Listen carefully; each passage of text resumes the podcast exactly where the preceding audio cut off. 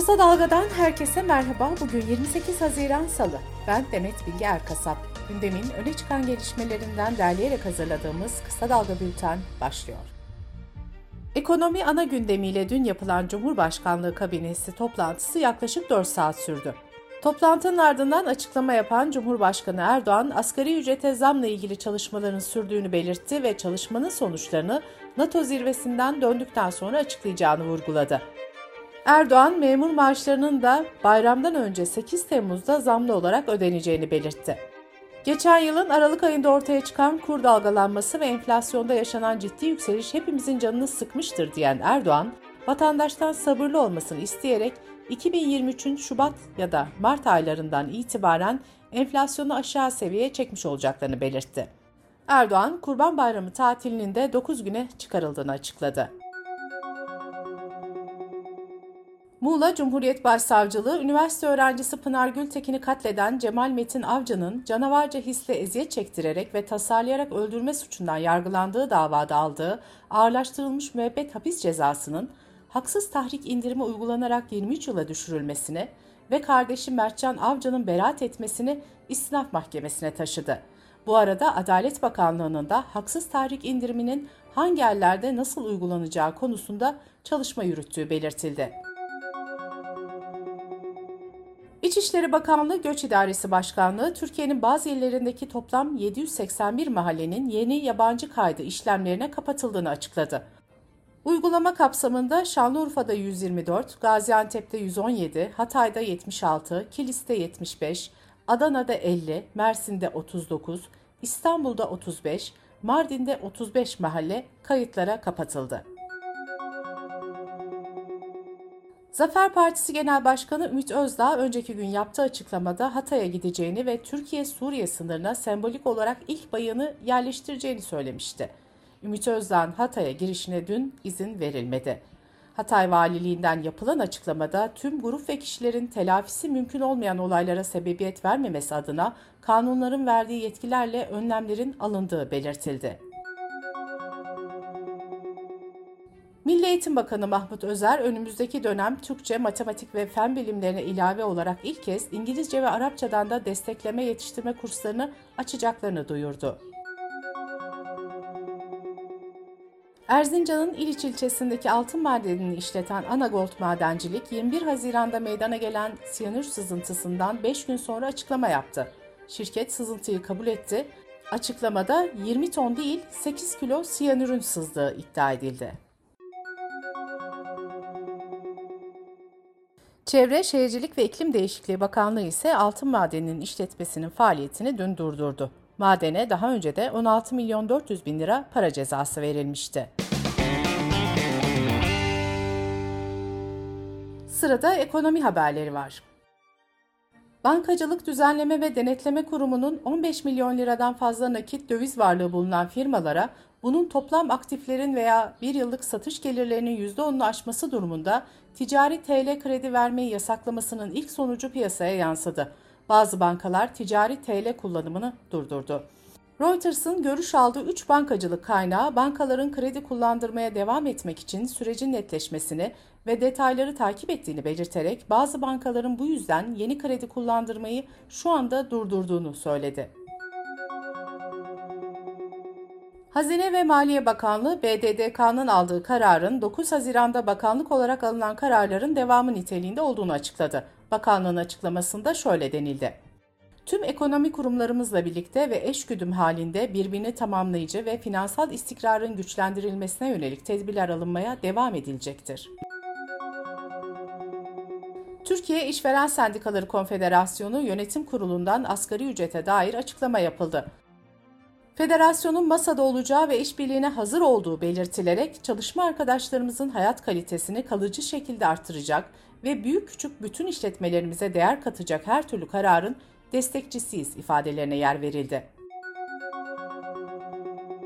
İstanbul Ticaret Odası Başkanı Şekip Avdagiç ise asgari ücretle yapılacak artıştan doğacak maliyetin kamunun vereceği katkılar ve özel sektörün kaynak aktarımıyla işbirliği halinde telafi edilebileceğini söyledi. 2022'nin ilk 5 ayında 47 bin, son 17,5 yılda ise 2 milyon 145 bin esnafın kepenk kapattığı açıklandı. Batık kredi miktarı 161 milyar TL'ye dayanırken UYAP verilerine göre icra dairelerindeki icra ve iflas dosya sayısı ise 23 milyon 779 bine çıktı. Ekmek fiyatlarına peş peşe zamlar yapılırken Milli Eğitim Bakanı Mahmut Özer, Türkiye'de 81 ilde 100 noktadaki meslek liselerinde ekmek fabrikası kurulacağını belirtti. Günde 1 milyon ekmek üretileceğini söyleyen Özer, liselerin büfelerinde satış yapılacağını açıkladı. Rusya 104 yıldır ilk kez bir borç ödemesinde temerrüde düştü. Ülkenin yaklaşık 100 milyon dolarlık 27 Mayıs vadeli ödemesinde bir aylık ek süre doldu ve bu ödemeler için temerrüt ilan edildi. Rusya son kez dış borcunu ödeyemediğinde yıl 1918'di. Komünist lider Lenin, Rus İmparatorluğundan kalan borçları ödemeyi reddetmişti. Dış politika ve dünyadan gelişmelerle kısa dalga bültene devam ediyoruz.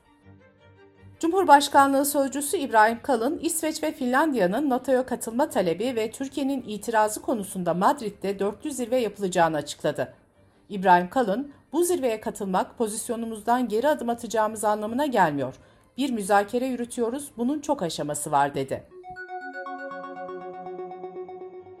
NATO'nun 2002 Prag zirvesinde alınan kararla kurulan yüksek hazırlık seviyesine sahip hava, deniz ve kara unsurlarından oluşan ve Rusya'nın Ukrayna operasyonu sonrası ilk kez görevlendirilen mukabele kuvvetinin devasa boyutta büyümeye gideceği açıklandı. Bugün başlayacak olan NATO zirvesi öncesi açıklamalar yapan Genel Sekreter Stoltenberg, mukabele kuvvetinin asker sayısının neredeyse 7 kat artırılacağını duyurdu. Almanya'da gerçekleştirilen G7 Liderler Zirvesi'nin ikinci gününde ABD Başkanı Joe Biden, Rusya'dan altın ithalatını yasaklayacağını duyurdu. Reuters'a konuşan ABD'li bir yetkili ise Rusya'ya yönelik yeni bir eylem planının hazırlandığını ifade etti. Dünyanın en zengin 7 ülkesinin liderlerinin bir araya geldiği toplantıda Rusya ve Ukrayna arasında devam eden savaşta Kiev'e destek vermek için Moskova üzerindeki baskının artırılmasına yönelik yeni bir eylem paketi gündemde. ABD, İngiltere, Almanya, İtalya, Fransa, Japonya ve Kanada'dan oluşan G7'nin liderleri, gelişmekte olan ülkelerde altyapının finansmanı için 600 milyar dolar fon sağlama kararı da aldı. G7'nin planı Çin'in İpek yolu olarak nitelendirilen Kuşak ve Yol projesine alternatif bir girişim oluşturmak. Çin'in trilyonlarca dolarlık altyapı inisiyatifi ülkeleri çok fazla borçlandırdığı gerekçesiyle eleştiriliyordu. Zirve yarın sona erecek. Amerika'da yüksek mahkemenin kararının ardından milyonlarca kadın kürtaj erişimini kaybederken aralarında JP Morgan, Facebook'un sahibi Meta ve Disney'in de bulunduğu büyük şirketler kürtaj olmak için seyahat edecek çalışanlarının masraflarını ödeyeceğini duyurdu. Yüksek Mahkemenin kararı kadınların kürtaja erişimi anayasal hakkını ortadan kaldırırken tek tek eyaletlerin de kürtajı yasaklayabilmesinin önünü açtı. İtalya'nın Milano kentinde aşırı sıcak hava dalgası kuraklığa yol açtı. Belediyeden süs havuzlarının kapatılması talimatı verildi. Evlerde klimaların 26 derecenin altına düşürülmemesi istendi. Japonya hükümeti ise ülkeye etkisi altına alan sıcak hava dalgasında başkent Tokyo ve çevre bölgelerde yaşayanlara daha az elektrik kullanma çağrısında bulundu.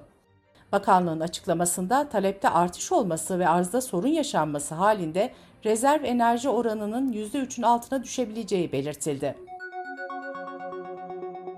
Birleşmiş Milletler Uyuşturucu ve Suç Ofisi dünyada 275 milyon kişinin uyuşturucu kullandığını ve 36 milyon kişinin uyuşturucu bağımlılığı ve suistimali kaynaklı sağlık sorunları yaşadığını bildirdi. Nüfus hesaplamalarına göre uyuşturucu kullanımında 2030 yılına kadar %11'lik artış öngörülüyor. Artışın en fazla %40'lık oranla hızla artan genç nüfusa sahip Afrika'da kaydedilmesi bekleniyor. Bulgaristan'da güven oyu alamayan Başbakan Petkov kabinesinin istifasını sundu. Yeni kabineyi parlamentoda en büyük gruba sahip Değişime Devam Partisi'nin kurması bekleniyor. Bulgaristan'da halk 2021'de 3 kez parlamento seçimine gitmişti. Petkov hükümeti 13 Aralık 2021'de güven oyu alarak göreve başlamıştı. Türkiye Dışişleri Bakanlığı Ekvador'da yaşayan veya bu ülkeye gidecek Türkiye Cumhuriyeti vatandaşlarına kitlesel gösterilerin gerçekleştirildiği mahallelerden uzak durmaları tavsiyesinde bulundu. Çin'in başkenti Pekin'de yetkililer zorunlu toplu Covid testleri ve seyahat kısıtlamalarından oluşan sıfır Covid politikasının 5 yıl daha sürebileceğini söyleyerek paniğe neden oldu. Gelecek 5 yıl boyunca Pekin aralıksız bir şekilde epidemi önleme ve kontrolünün normalleştirilmesini benimseyecek. Bültenimizi kısa dalgadan bir öneriyle bitiriyoruz. Alev Özkazanç Kısa Dalga'da Arka Pencere serisinde yayınlanan 12 podcast bölümünün metinlerini kitaplaştırdı. Özkazanç Kısa Dalga yayın yönetmeni Kemal Göktaş'a kitabını ve podcastlerinde de ele aldığı feminizm karşıtı hareketlerin yükselişini anlattı.